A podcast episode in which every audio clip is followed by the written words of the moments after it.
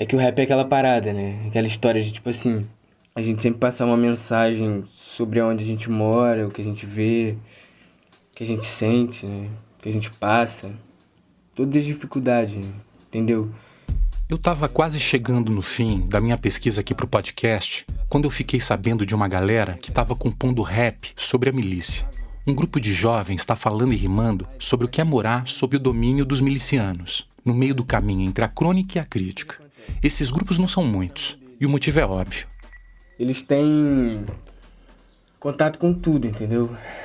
E se, se uma música estiver tocando em qualquer lugar, falar deles, entendeu? Eles vão procurar saber, pô. É muito fácil cair na mão deles. Então, assim é complicado, né? Essa diferença entre as culturas periféricas do Rio e de São Paulo sempre me chamou a atenção. Eu, que cresci na região central, mais rica e urbanizada da capital paulista, aprendi muito sobre a vida nos bairros pobres a partir das letras e dos shows dos Racionais MCs e de outras bandas do hip hop paulista. A opressão no sistema, a violência policial, os homicídios entre grupos rivais de um mesmo bairro, irmão matando irmão, numa dinâmica de autoextermínio. Por outro lado, a cena musical do Rio sempre me pareceu muito mais solar. O funk carioca, pelo menos a maioria das composições, não falava da tirania do tráfico ou da polícia nos morros. O que estava em primeiro plano sempre era o prazer. Mas nesses raps que eu descobri agora, a coisa é diferente. Esses jovens estão se arriscando a falar abertamente da milícia, de como esse poder paralelo só resolve os problemas que ele mesmo causa. Eles estão cantando sobre a rotina de ameaças a quem se recusa a pagar a taxa das milícias, ou se coloca de alguma forma no caminho dos milicianos. Eles estão criando rima em cima do desaparecimento de pessoas por agentes do Estado. Tem um verso de um desses raps críticos que é assim, abre aspas. Já que ninguém se pronunciou na minha área, eu fui o primeiro a botar a cara, fecha aspas. Quando o primeiro episódio do República das Milícias já estava no ar, um desses rappers corajosos quis botar a cara por aqui. É, lá no começo, né, tipo, como é que se fala? No seu... No podcast, no primeiro... Isso, no podcast, no, no, primeiro podcast que eu vi, é... Eu vi vocês falarem sobre a mineira, que era uma, uma, uma espécie de polícia, né? E, tipo assim, eles são... Eles são, sabe, tipo, muito colados, né? São aliados. Ele queria compartilhar um pouco da perspectiva dele e para marcar uma posição. O nome dele é Gabriel. Tipo assim, até mesmo da, da forma que os poucos que toparam fazer parte do podcast foram os poucos primeiros, né? E, e eu também faço parte desses primeiros por estar aqui. Então, de toda a forma mais discreta possível, porque, como eu tava falando, é complicado se expor aqui, né? Ser um dos primeiros a falar junta coragem e alívio de botar para fora uma denúncia presa na garganta, de comer a vida sob a tirania da milícia. Mas pro Gabriel é ainda mais do que isso. Eu mergulhei de cabeça no rap. Sim, cara, tipo. O rap salvou minha vida, tá ligado? Tipo, eu percebi que escrevendo eu me sentia muito melhor, entendeu? Parava de pensar nos problemas, eu transformava os problemas em música. Neste último episódio do podcast, eu vou falar sobre as novas formas e as formas possíveis de seguir em frente, mesmo em meio à expansão do domínio miliciano no Rio de Janeiro. Até aqui, a gente viu como esse problema foi gestado e como a sociedade e as autoridades vêm lidando com ele. Agora é a hora de a gente olhar para o abismo que é o futuro.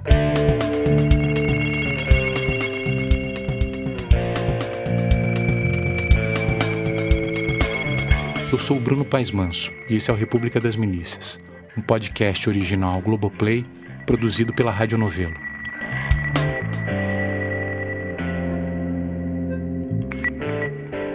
O meu papel nesse podcast tem sido de observar e ouvir, e foi isso que eu fiz com o Gabriel. E a gente vai ouvir ele de um jeito diferente dos outros moradores que apareceram aqui até agora. Então, é. é na minha infância, tipo, foi tudo muito suave, né? Tipo, em relação a extermínio, né? Essas paradas, tá ligado? Tipo, é. Porque, como é que eu posso dizer? Tipo. Tipo assim. As coisas, né, entre os caras eram. eram muito no sigilo, assim. Muito escondidas, sabe? Eles. Eles não deixavam muitas coisas aparecerem, assim, sabe?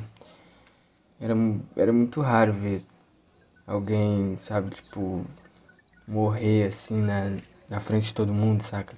Até agora, eu não te contei muito sobre o Gabriel, mas você já deve se sentir meio íntimo dele, só por um motivo: o fato de você estar tá ouvindo a voz dele. Aqui no República das Milícias, eu conversei com milicianos, traficantes de armas e moradores de comunidades dominadas, mas com as vozes sempre alteradas para garantir a segurança deles. A voz é tudo, ou quase tudo, para um podcast. E você, ouvinte que chegou até aqui, passou um bom tempo ouvindo vozes distorcidas, incômodas nos ouvidos. Eu sinto muito por isso, mas não tinha outro jeito. Quase um terço dos personagens que apareceram por aqui pediram para ter a identidade preservada. É um sintoma bem escancarado, audível, de que alguma coisa está muito errada. Mas o Gabriel tinha outra proposta. Ele queria falar em on, como se diz no jargão jornalístico. Era como se ele quisesse deixar o basta dele bem registrado. E isso, apesar de ter passado a vida toda precisando fazer tudo com discrição porque a sensação de vigilância estava ali, em cada pequeno gesto ou decisão minimamente polêmica, tipo acender um cigarro. É inacreditável como. Sei lá, eles conhecem o rosto de todo mundo. Tipo assim. Cara. É, teve uma vez que eu tava numa praça, a qual eu frequentei bastante, assim. Aí o que acontece? Me viram. É, me viram fumando cigarro, entendeu? E aí chegou no ouvido no ouvido de uma pessoa que conhecia meu pai. E essa pessoa pegou e tipo falou pro meu pai, tá ligado? Até aí, parece uma desvantagem meio típica de cidade pequena. Todo mundo se metendo na vida de todo mundo. Mas o Gabriel foi me contando de algumas pequenas transgressões adolescentes que, nesse ambiente, viravam um risco muito grande. Tipo, pular a catraca do trem. Eu mesmo já tomei um tapão dentro da cara, sabe? Eu também tava fazendo coisa boa, mas assim. O Gabriel contou que antigamente a milícia fazia vista grossa para quem dava o calote no trem. Entendeu? Aí eles começaram a ficar mais rígidos, né, com relação a isso. Eu não sabia, aí eu fui passar no calote e tinha um cara escondido. Um cara todo de preto, assim, me chamou no canto. Ele perguntou o que eu tava fazendo, perguntou se eu ia buscar droga, isso, aquilo. Aí quando eu olhei para baixo, assim, ele me deu um tapão, mano tapão muito forte assim na cara, que eu quase caí. E aí, que aí, cara, tipo assim, ali eu fiquei, ali eu fiquei, sabe, tipo, pô, vou morrer, mano. Acho que esse cara vai me matar, mano, vai me enterrar aqui mesmo. Não sei, aí ele falou pra eu meter o pé, pra eu virar as costas e meter o pé. E que se eu olhasse para trás, eu era um cara morto. Ouvindo ele, eu fiquei com a impressão de um cerco se fechando. Se, quando ele era criança, a milícia parecia uma força secreta de segurança, essa força agora estava começando a tirar a máscara. O Gabriel me contou sobre o dia em que ele soube quem tinha contado para o pai dele que ele estava fumando. Quando eu namorei uma menina que morava bem longe da minha casa, assim, eu fazia o trajeto todo andando. Aí teve uma vez que eu fui parado por duas, duas viaturas seguidas, depois um carro preto.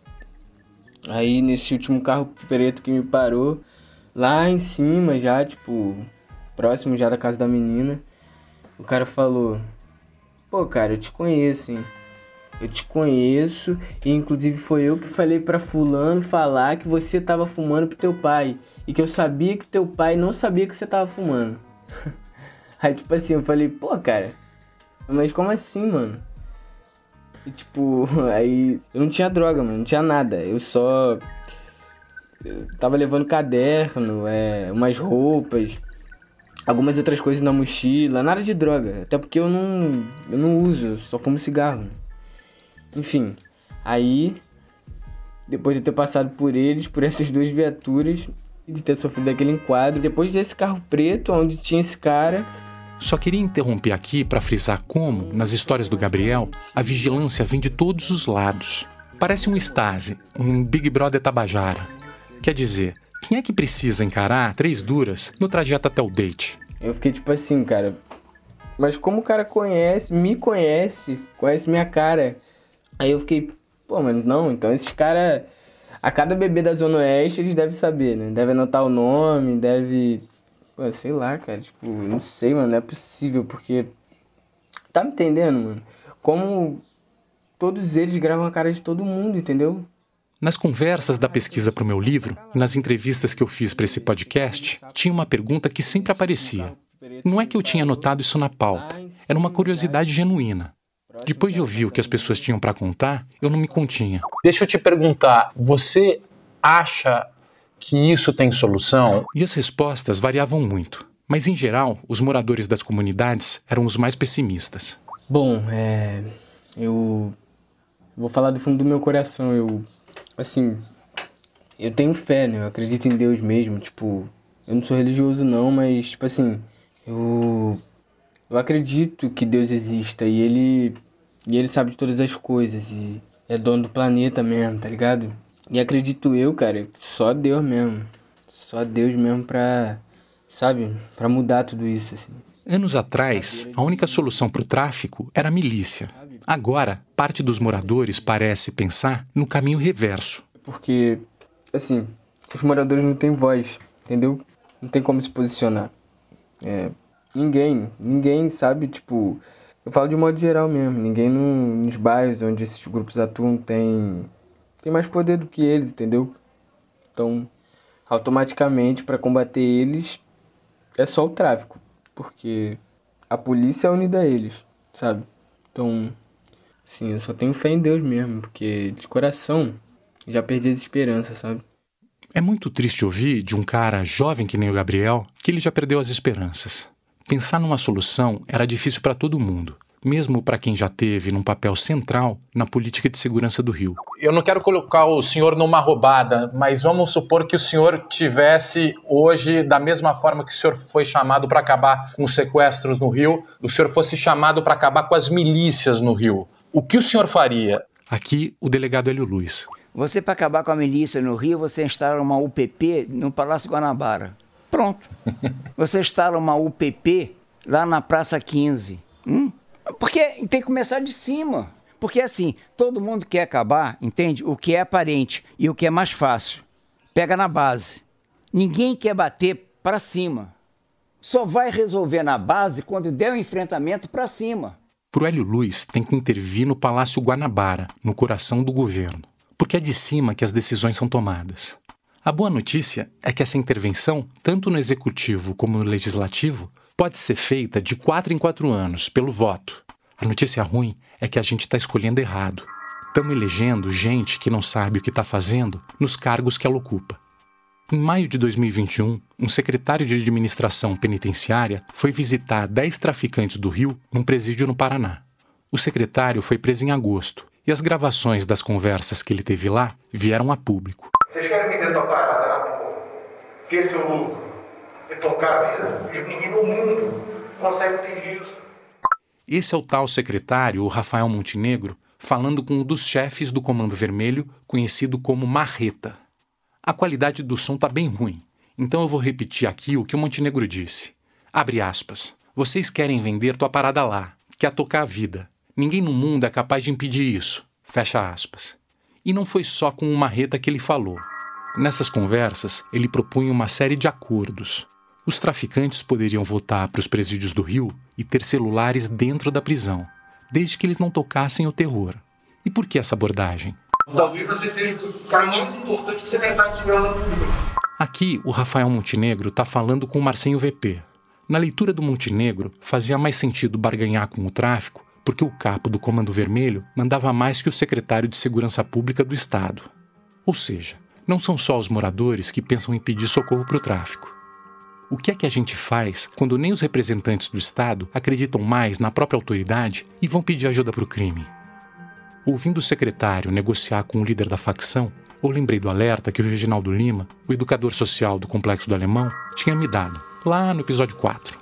Para ele, o uso excessivo da expressão dono do morro por autoridades e pela imprensa é o que acaba dando legitimidade a esse tipo de negociação. Quando uma pessoa de nome, de mídia, de poder, um governador uhum. se expressa Sei. chamando o bandido de dono, ele está dando propriedade claro. a ele. Até aquela hora ele era o chefe uhum. do bando. Quando ele ganha o título de dono do morro, uhum. ele vira o dono de tudo. Sim. Na minha conversa com o Gabriel, ele não resistiu a esse tipo de linguagem. Se não fossem as autoridades, as falsas autoridades, né, que no caso são os donos do bairro, isso se conecta com uma coisa que eu ouvi de muitas, mas muitas das pessoas com quem eu conversei. Para falar a verdade, é bem óbvio, mas é um óbvio de uma importância gritante. Ele faz o desenvolvimento populacional por conta própria. Uhum. Não é mais a prefeitura, uhum. não é mais o governo do estado, é ele. Uhum. O segredo da gente ganhar a comunidade é fazer por eles o que o estado não quer fazer. O único braço do, do governo que vai à favela é a polícia e só a polícia não resolve, né? Áreas de não estado dentro do estado.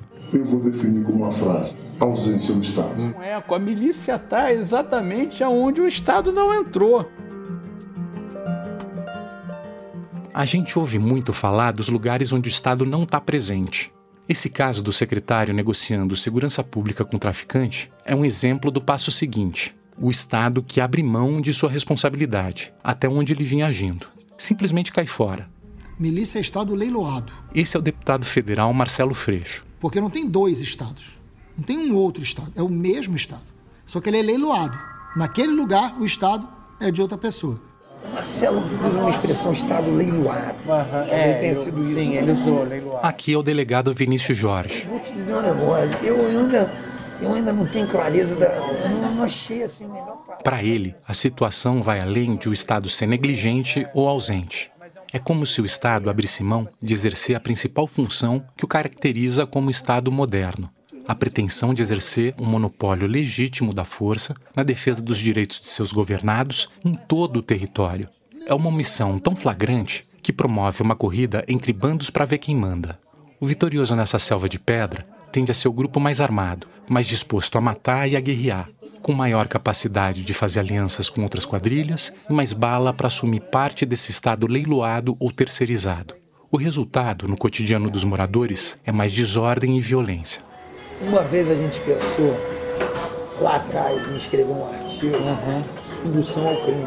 O Estado pegando seus quadros uhum. força, uhum. fiscalização, uhum. para o cara da fazenda também. Se pegasse esse quadro e induzisse ele ao crime, quase como uma lógica garantidora desse próprio Estado. Uhum. Porque realmente é um fenômeno, cara. E assim, é quase para chamar um psiquiatra. Né? Muitas vezes o que surge na ausência do Estado é chamado de Estado paralelo. Mas para o Vinícius, não dá para falar assim. Esse fenômeno, primeiro o nego se falava em Estado paralelo. Eu nunca vi Estado paralelo. Foram as organizações criminosas do Rio de Janeiro. Né? Nenhum desses existiu ao lado do Estado. Uhum, é por dentro uhum. do Estado. A milícia. É uma outra configuração de atuação é pior, do Estado. Né? Porque ela nasce por dentro do Estado. Entendeu? Uhum é, é o subproduto político passando pelas forças de segurança desse Estado. Para Hélio Luiz, tudo isso vem de um defeito de origem. É que o Estado que a gente imagina que está abdicando da responsabilidade, na verdade, nunca existiu. Parece que é um país da Europa Ocidental, tudo tranquilinho, tudo funcionando. Mentira, esse Estado não existe. Qual é a origem desse Estado brasileiro? É tapiar a coroa portuguesa, não era? Isso aqui é um bando de aventureiro. A gente esquece isso. Esse país aqui, entende, é de sobrevivente. Então, quando vem para cá, quer o quê? Ele quer ganhar dinheiro. Vai tirar o que pode.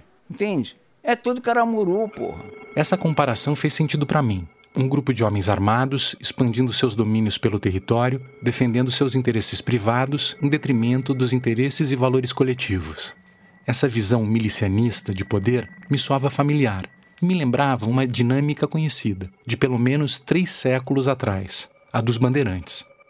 As bases desse modelo econômico são conhecidas: conquistar e ocupar um território e explorar os recursos dessa área até a exaustão. E, ao mesmo tempo, continuar expandindo esse domínio e esse modelo exploratório para outros territórios. Então, é como se fosse o Big Bang.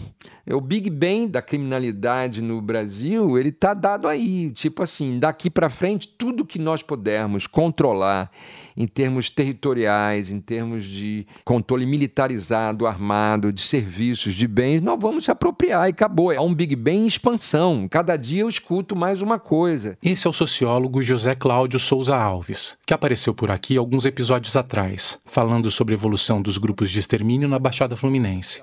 Foi o Zé Cláudio quem trouxe para mim a noção de que a milícia no Rio de Janeiro é resultado do acúmulo de capital criminal ao longo das últimas décadas. Um acúmulo que ainda não encontrou limites. A milícia, essa estrutura, esse grupo, ele faz o grande salto. Qual é esse salto? eu agora vou pulverizar os meus negócios de monopólio de bens e serviços dentro dessas regiões periféricas. Acabou. O Zé Cláudio falou em Big Bang, mas o que ele foi descrevendo parecia menos uma explosão cósmica e mais a metástase de um câncer. Não estava só crescendo para os lados mas também corroendo por dentro. Então eu vou monopolizar tudo, eu vou monopolizar venda de imóveis, venda de terrenos, venda de aterro, venda de água, de gás, distribuição de energia elétrica, venda de voto dessas áreas. Eu vendo combustível que eu roubo do petróleo crudo, dos oleodutos da Petrobras, refino em mini destilaria nas casas das pessoas mesmo, com risco imenso para a população, e vou vender combustível adulterado. Com um Estado cada vez mais fraco, as quadrilhas e os grupos criminosos ficam cada vez mais poderosos. Cada nova forma de faturamento impacta a vida daqueles que estão dentro desse bairro com dono. As tiranias se fortalecem na mesma medida que as instituições se enfraquecem. O Gabriel foi vendo essa expansão dentro da própria vida dele. A tia dele tem um bar, que era sujeito às cobranças regulares dos, entre aspas, donos do bairro. Só que não parou nessa taxa de segurança.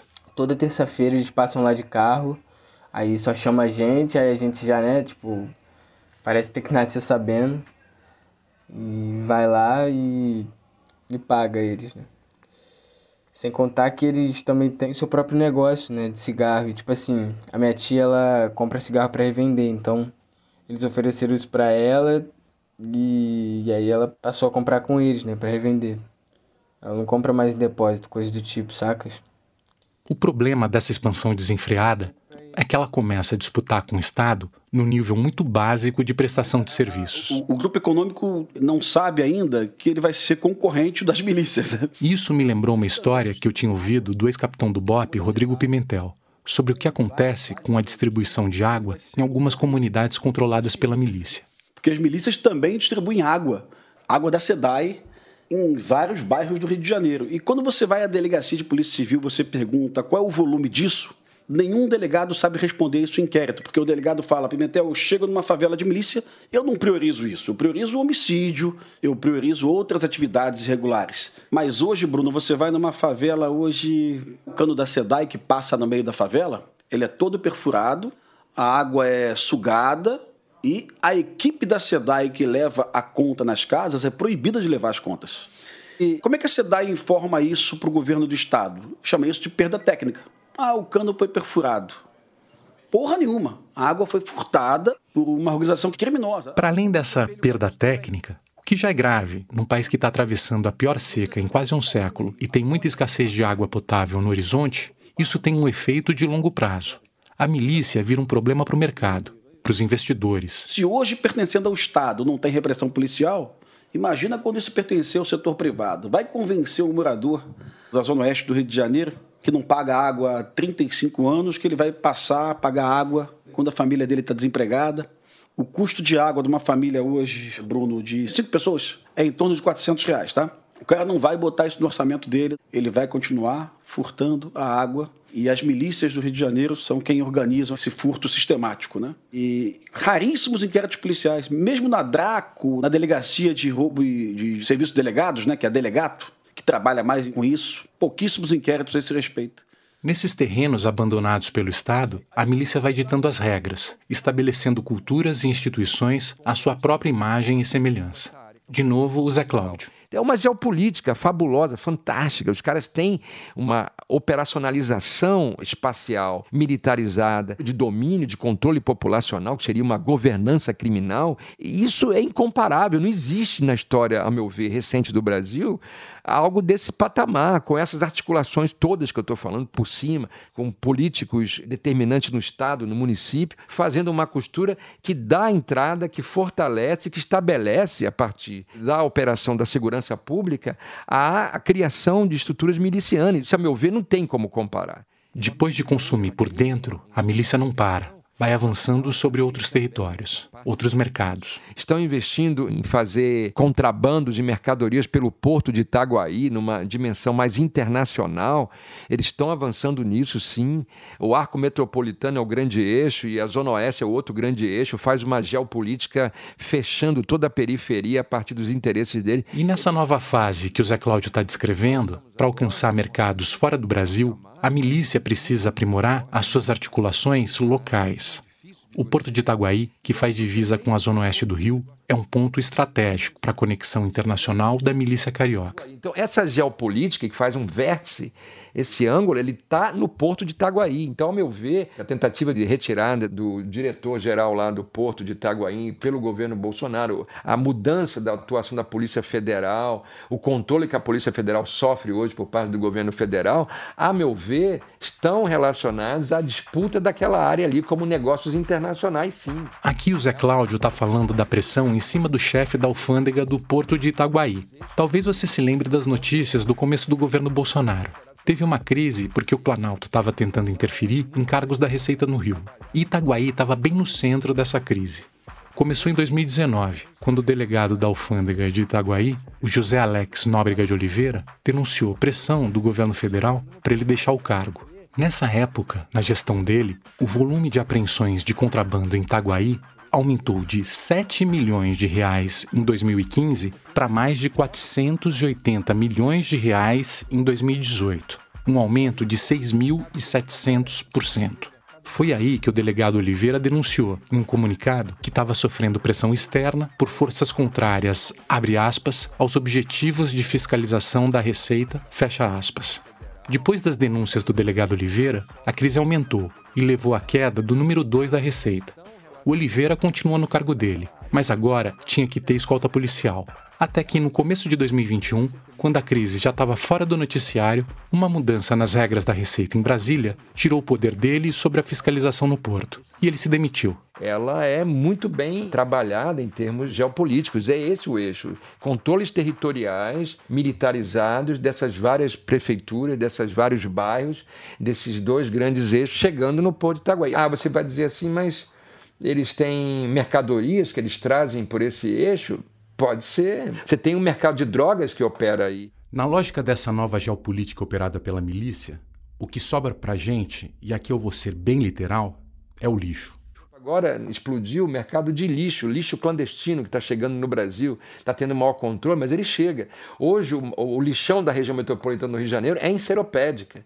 Quem não me diz que lixo clandestino enviado pela máfia dos portos europeus, a partir de negociações lá, nós estamos desembocando aqui no lixão, no CTR Santa Rosa, que recebe 9 mil toneladas de lixo por dia, ou mais do que isso já. Quem não me diz que aí você tem todo um transporte de lixo clandestino internacional? A dúvida do Zé Cláudio faz todo sentido, já que a gente está falando da ideologia miliciana. Se lixo der mesmo dinheiro para o grupo, pouco importa o interesse coletivo. Aqui, um adendo. Depois da publicação desse episódio, a empresa Ciclos, que administra o CTR Santa Rosa, entrou em contato comigo para dizer que, ao contrário do que disse o José Cláudio Souza Alves, abre aspas, não existe risco de lixo clandestino ser depositado no aterro. A empresa afirma que existe um controle rígido da entrada de resíduos feito por um sistema automatizado que registra informações sobre a origem dos resíduos, a fiscalização dos caminhões e o volume transportado em cada veículo, de maneira sequencial e auditável. Segundo a empresa informa, no centro de tratamento só entram caminhões cadastrados, previamente vistoriados e vindos de geradores também registrados. Os veículos passam por uma balança na entrada e na saída da central. Todos precisam portar um documento intitulado Manifesto de Resíduos, emitido pelo sistema do Instituto Estadual do Ambiente, um dos órgãos responsáveis pelo controle e pela fiscalização da operação. Está feito o registro da empresa Ciclos.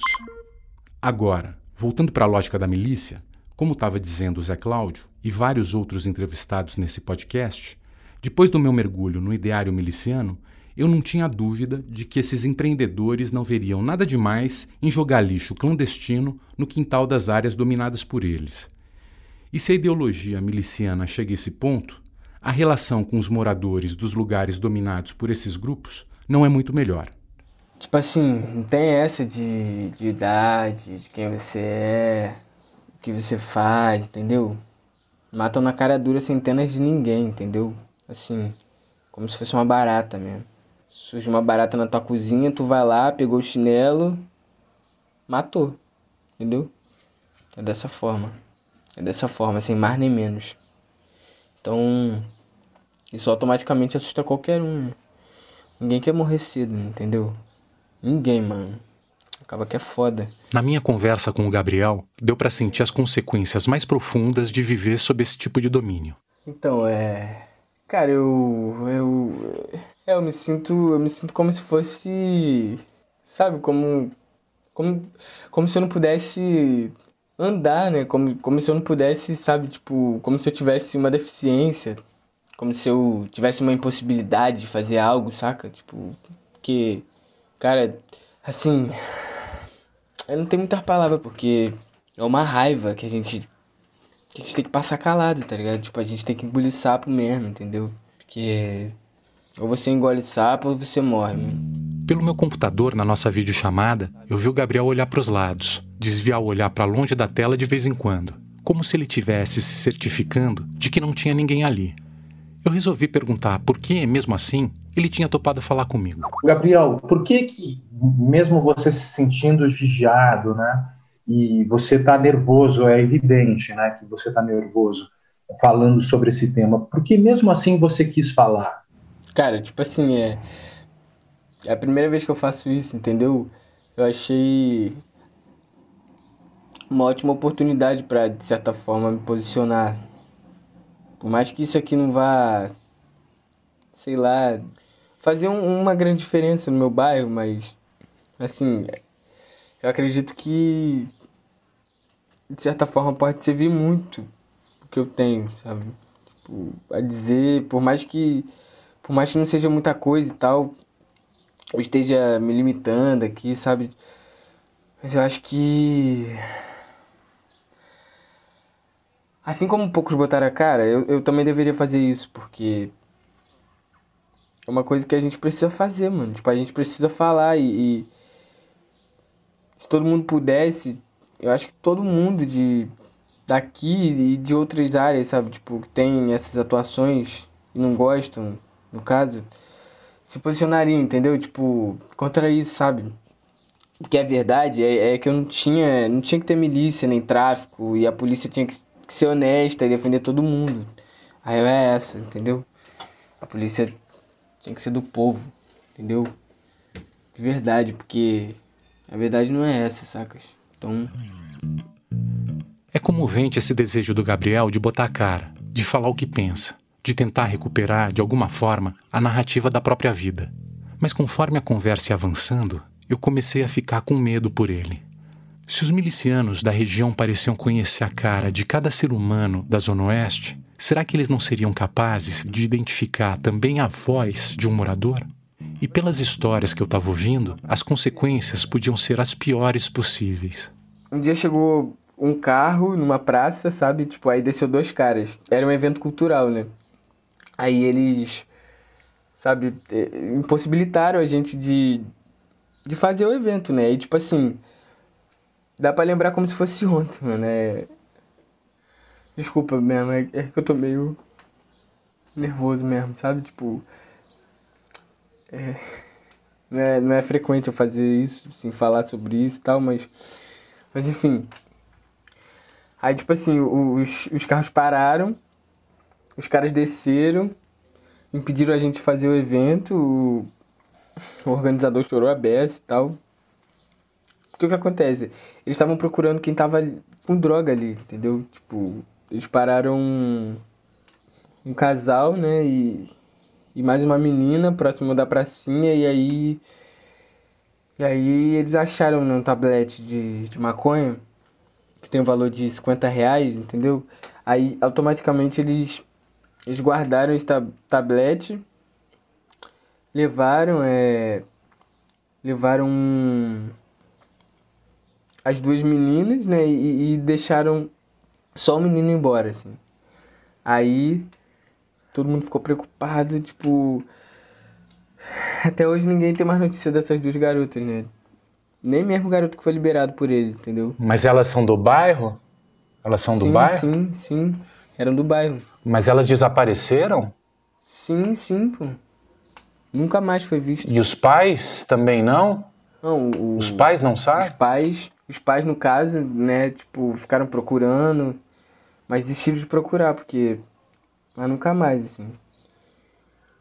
Nunca mais viram nenhuma das duas. Elas elas morreram? Provavelmente, cara. Provavelmente. Eu não. Eu não posso afirmar nada, né? Porque infelizmente. Né, tipo assim.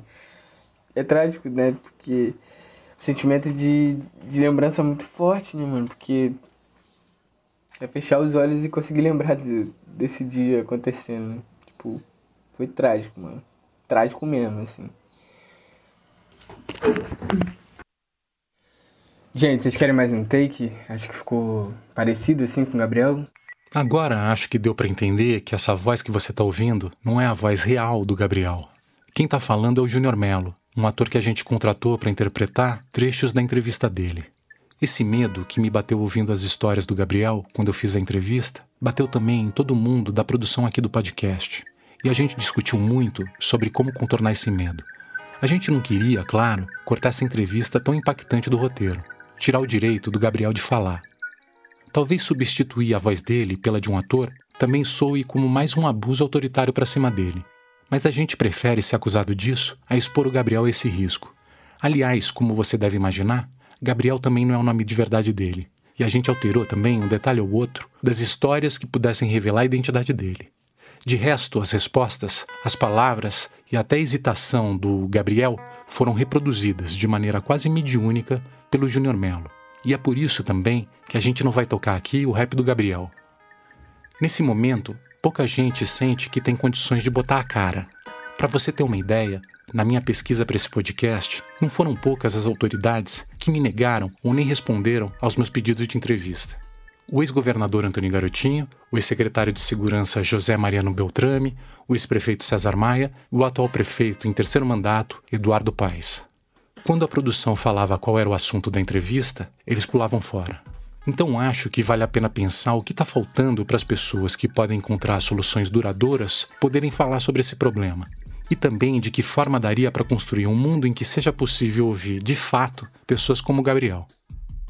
Quando a gente estava quase fechando essa série, eu fui atrás de fazer uma última entrevista. É a Rua São Jorge, uma rua que o meu avô batizou. Meu avô, devoto de São Jorge, de Ogum.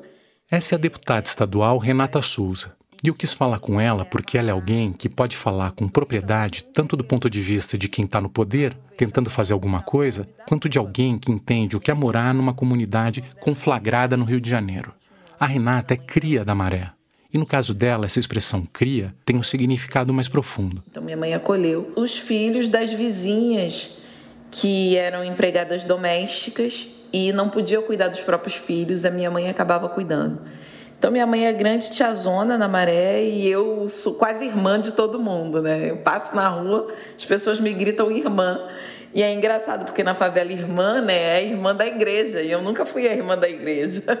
Eu sou a irmã porque minha mãe cuidou de todo mundo. Então... Apesar de a família da Renata ter essa história íntima, costurada na comunidade, em algum momento esse quintal de casa deixou de ser terreno livre para todo mundo a Maré é um complexo composto por 16 favelas, e esses subbairros são disputados entre diferentes facções, como o Comando Vermelho, Terceiro Comando Puro e as milícias. E quem mora num bairro dominado por uma facção pode estar se arriscando se passar num bairro dominado por outra facção, principalmente se você for negro, jovem e homem. A Renata me contou, por exemplo, que os irmãos dela não fizeram o cursinho para vestibular que ela fez porque as aulas aconteciam em outra ponta do complexo, e os pais deles tinham medo de eles serem confundidos com alguém de uma facção rival. Essa defasagem da educação acabou criando um abismo na formação deles, claro. E essas barreiras tinham impacto nos aspectos mais diferentes das vidas das pessoas. Por exemplo, numa das instituições cariocas mais tradicionais de todas, o carnaval. E esse era um assunto que mexia com a Renata.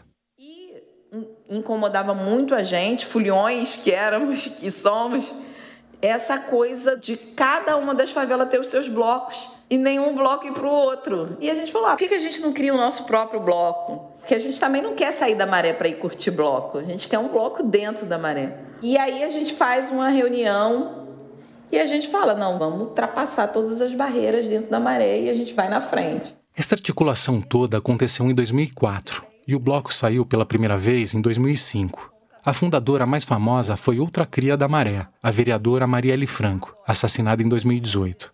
A Renata Souza também estava lá desde o começo, e ajudou a dar o nome para o bloco. Se benze que dá. E o nome vem de onde? Se benze que dá. Porque a lógica de ter que atravessar o território era só se benzendo, né? Então, se benze que dá para passar. E com a folhinha de arruda para proteção. Caveirão tinha um alto-falante que falava: sai da rua, morador. E era uma lógica completamente perversa, né? Era sai da rua morador e xingando os moradores. E a gente faz o contrário, a gente começa a usar como slogan vem pra rua morador, que era justamente a percepção de que estar na rua também nos causava segurança. Então vem pra rua porque essa é a galera da maré.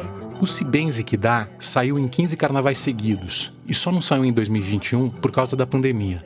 O ponto de encontro dos foliões era a Rua São Jorge, que o avô da Renata batizou. O bloco segue pelo alto do Morro do Timbal e chega quase na outra ponta, na Vila do João. A gente tinha que ter sempre alguém muito ligado, porque às vezes a gente passava numa favela, quando chegava na divisa, as pessoas voltavam. A gente começou a incentivar as pessoas a continuarem e fazer todo mundo fazer o trajeto. Então teve muita gente dentro da maré que rodou a maré, fez o trajeto pela primeira vez a partir do bloco Se que dá. Meus irmãos também não iam. Eu levei uma ou duas vezes porque eles tinham sempre muita resistência para atravessar a favela toda. Às vezes, essa travessia enfrentava mais do que a tensão das fronteiras invisíveis. O momento mais tenso do Bloco Cibense que dá foi na época da ocupação militar da Maré porque a gente tinha dúvidas se o bloco deveria sair ou não, mas a gente vamos fazer, tem que sair, porque a ocupação militar na Maré, na época da Copa e Olimpíada, foi uma ocupação muito violenta, inclusive, né? Os moradores sequer podiam ligar o som nas suas casas. Então você imagina sair com um bloco quando a favela estava toda tomada, enfim, pelas forças armadas, dava um medo, enfim, do que poderia acontecer. E uma das barreiras, e esse momento é, é um momento que assim para mim me marcou muito, que foi o momento que o bloco passa numa das divisas que tinham ali barricadas das Forças Armadas e era embaixo exatamente daquilo que você vê como uma linha amarela, né? A amarela é cortada um pedaço da linha amarela e tem um pedaço da linha vermelha do lado. Então a gente para na frente das barricadas das Forças Armadas dentro da maré, embaixo desse viaduto, e o som é um som assim ensurdecedor. É a tensão do momento, é o canhão virado para gente. Eles acenderam uma luz e já era início de noite. Eles acenderam uma luz de cima de um tanque que sabe, foi assustador aquilo. Eu falei, pronto, vamos atirar, né? E a gente parou lá de baixo e fez um. Era um som assim que eu não consigo explicar com palavras, mas era um som da tensão, do medo deles também. Eles também estavam com medo da gente, eles não sabiam o que, que eram nós com um bloco de carnaval. Eu fico muito encantado com essa ideia do bloco de carnaval que mete medo nos tanques, da folha de arruda que serve de escudo e passaporte que é se bem se que dá pra passar oi com esse samba. Essa é a galera da maré, meu amor. Só tem gente bamba. Aí começava. Se bem isso que dá, se bem isso que dá. Lá no começo, quando perguntei pro Gabriel se ele via a solução, ele falou só Deus. A Fernanda, que também é moradora de um bairro controlado pela milícia e apareceu aqui em episódios anteriores, falou a mesma coisa. E agora a resposta para o fracionamento do território carioca é se benze que dá. Pode parecer que eles estão jogando as mãos para o alto e pedindo intervenção divina. Mas eu não vejo por aí. Muito pelo contrário. O bloco carnavalesco me parece uma intervenção poderosa e corajosa. Uma crítica aos donos de fuzis que se acham donos do território. Os foliões passam a mensagem de que aqueles bairros não têm dono nem divisas, porque estão integrados ao Rio de Janeiro. Eles se arriscam para celebrar a liberdade e a vida. Eu fui atrás das vozes que você ouviu ao longo do podcast, porque eram mulheres e homens que poderiam depor sobre a violência dessa República das Milícias. Mas essas conversas só puderam acontecer porque as pessoas com as quais eu conversei são sobreviventes. O ex-miliciano Lobo tinha me contado sobre o período que ele passou na prisão numa ala junto aos traficantes. Um deles estava numa cadeira de rodas. Tinha uma sonda aqui, uhum. uma cadeira de rodas. Uhum. Então, conforme ele deitava para dormir assim, o colchão dele ficava cheio de urina, uhum. sabe? Aí uma vez eu cheguei pra ele lá e falei, pô, mané, me dá teu colchão aí toda vez que tu acordar aí, uhum. a gente for revistar, bota teu colchão pra fora que eu vou botar no sol ali, uhum. pegar um sol aí. O traficante, que era um dos chefes do Comando Vermelho no Rio, ficou de cara. Ele ficou me olhando assim, sabe? Ele falou, porra, milícia, tu vai fazer isso mesmo pela Jé, por, por mim, vai botar meu colchão ali, não sei o que. Eu falei, claro, irmão, tá todo mundo no sofrimento, é humano igual a mim. Os problemas que a gente tem lá fora, a gente resolve lá fora, mano. Aqui é o intuito é ganhar liberdade, é tirar a tua e ser feliz. Essa história me parece além da solidariedade com quem tá dentro. Essa frase, todo mundo no mesmo sofrimento, daria para resumir boa parte da situação de quem vive nessa nossa República das Milícias. E em vários momentos, em vários lugares, as pessoas vão chegando à mesma conclusão do lobo. Eu lembrei do ex-traficante André, que foi gerente de uma boca de fumo e hoje é motorista de Uber, entrando nas comunidades que eram para ter sido território inimigo para orar com os antigos rivais. Entra às vezes os camaradas, ei meu irmão, bom dia aí, rapaz, boa tarde, só Boa noite aí. Aí, vamos fazer uma oração aí, meu irmão. E eu oro para aqueles camaradas que era rival.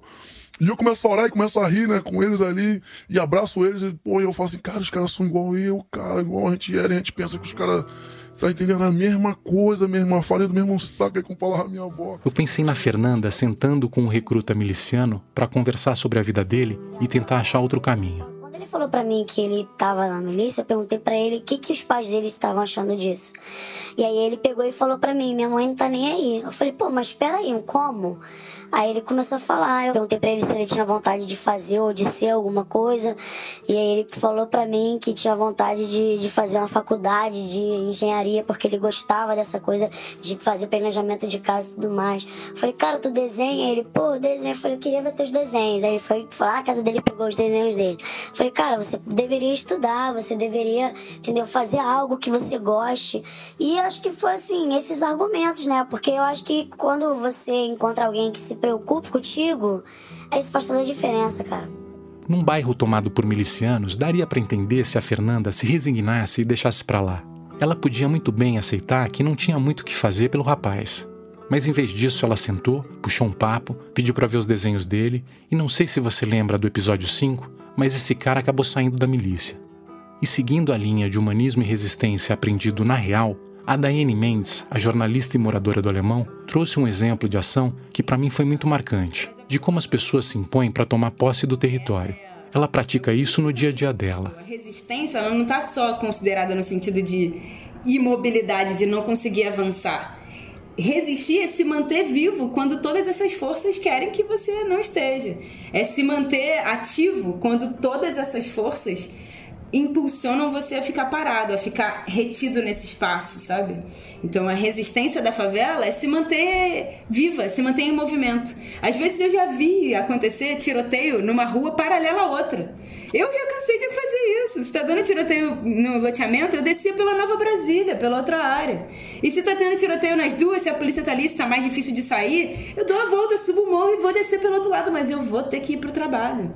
Eu vou ter que chegar na faculdade para fazer minha prova. Entendeu? Eu preciso continuar em movimento. Esses gestos não são soluções em si. São respostas a situações incrivelmente difíceis, que a gente não pode romantizar ou normalizar. O delegado Hélio Luiz tinha falado que o choque de ordem tinha que ser de cima para baixo.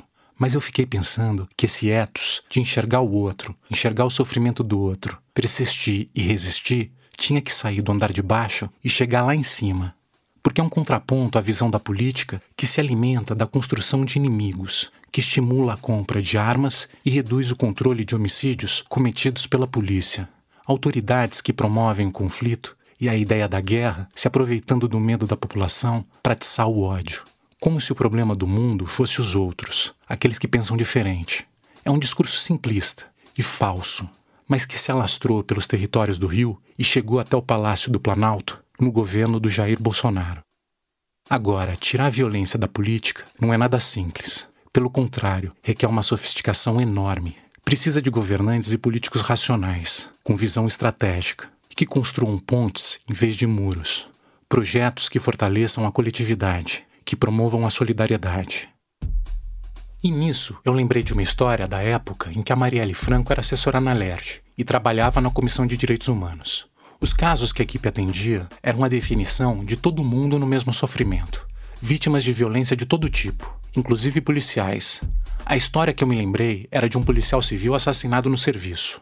Depois da morte da Marielle, a mãe dele veio dar um depoimento. Ela disse assim, abre aspas, só para você ter uma ideia, a Marielle não tinha carro nessa época, nem era vereadora. Chegou de trem. Quem é que vai até Duque de Caxias, uma outra cidade, de trem, só para ajudar? Só a Marielle, fecha aspas. Essa imagem da representante do Estado pegando o trem e indo prestar ajuda a uma moradora me levou de volta à viagem que eu fiz na Supervia, que abriu essa série. E eu não tô voltando nela só por causa disso, para dar um fecho bonito e redondinho. Nada nessa história, aliás, tem um fecho bonito e redondinho. Tô voltando porque a linha do trem representa muito bem a ideia desse projeto voltado para a coletividade, do que a cidade foi, do que ela é, do que ela pode ser. No passado, porque a nossa ferrovia é uma ferrovia da época do Império. Uhum, ela foi lá no Barão de Mauá, uhum. 1850. Uhum. Né? Então essa vila em Omirim existia uma ferrovia que ia até Petrópolis, na época do Império mesmo. É um marco civilizatório. Né? A paisagem vai espelhando a passagem da história. Aqui tem os prédios antigos mesmo, né? Aquela estação amarela. É, patrimônios uh, históricos aí, né? A gente tem outros casarões, como o Marechal Hermes, vocês passaram agora na chegada de 1912. Nós temos aí uns seis ou sete casarões materiais. Né? aqui é a gente fala, ó, são uma passagem clandestina, tá vendo? Ó? Eles quebraram, quebraram o muro ali de vedação e aí cruza direto. E é um local que se a gente fechar, abre de novo. Fecha, abre de novo. Só que numa dessas passa um trem que não faz muito ruído para pegar o cara. Se a gente pensa no trem como espelho da sociedade, é como se antes de a gente conseguir chegar numa república de fato, foi aberta uma passagem clandestina fatal. E o resultado é aquilo que a gente já sabe: sofrimento para dar e vender. Mas se o trem espelha o nosso fracasso, ele também pode espelhar a nossa esperança de reconstrução. Ali, olhando a história do Rio de Janeiro pela janela do trem, eu lembrei de um estudo que eu tinha lido sobre a reforma do metrô de Nova York. Mas é engraçado, né, que um dos símbolos da reversão de Nova York nos anos 90 foi o metrô, né? E era a terra de ninguém também, né? E a transformação, o ponto de transformação foi do metrô eles começaram a evitar problemas de furto em catraca e de gente que pulava catraca. Eu comecei a sonhar alto, pensando em como o trem podia virar um símbolo da retomada da cidade, mas não de um jeito que criminalize e oprima os usuários. Em Nova York, a operação de limpeza no metrô levou a táticas no mínimo questionáveis. E tudo que a gente não quer é um filme repetido da situação do Gabriel, ameaçado de morte por ter pulado a catraca mas também não passa por dar uma flor para quem vandaliza as estações e atrapalha a vida de milhões de passageiros. É que o trem pode vir a ser a cara de um novo Estado. Um Estado que se faça presente através do serviço e da capacidade de escuta. Com uma autoridade que seja respeitada porque dialoga e ouve para chegar a soluções. Afinal, esse transporte é coletivo. E a viagem de trem também vai mostrando o que o Rio tem de melhor aqui atrás fica a Quinta da Boa Vista. Uhum. Tem uma Ah, olha só. Gente, esse morro aqui é o Morro da Providência. Né? É a primeira favela do Rio de Janeiro. Ao longo de oito episódios, você me acompanhou aqui numa escuta muito difícil. Uma porção de histórias que deixam um mal-estar tremendo. Que ainda, claro, é um mal-estar muito light comparado com a experiência vivida por quem contou aqui as suas histórias. Mas não dá pra gente seguir adiante sem encarar esse mal-estar, porque ele tem uma função. O aprendizado só se faz assim. E a transformação também. E nós não estamos liquidados. Mesmo que os dados caiam favoráveis a essa estrutura que está no poder, eles vão ser jogados mais vezes. E aí é todo um aprendizado que nós estamos vivendo, né? Daqui para frente, que não é um, um, aprendizado bonito e fácil, ele é duro, ele é difícil, ele é sofrível, mas tudo me diz, o Bruno e, e ouvintes, né, que só a partir do sofrimento, ele é o grande mestre, não tem outro.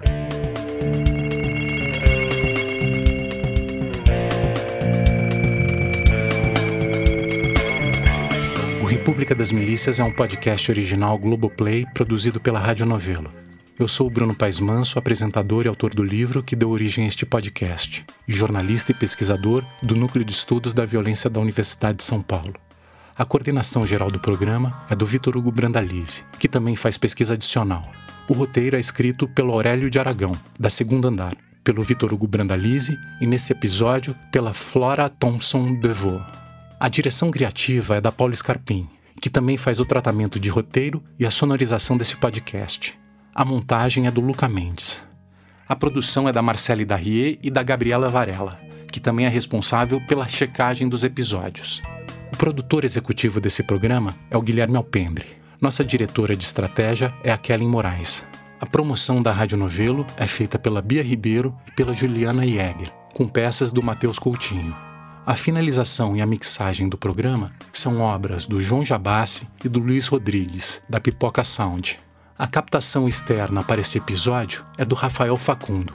A identidade sonora do República das Milícias foi composta pelo Pedro Leal Davi. Os áudios de arquivo são do acervo da Rede Globo este episódio teve colaboração do Renan Suquevicius e reportagem da Júlia Sena.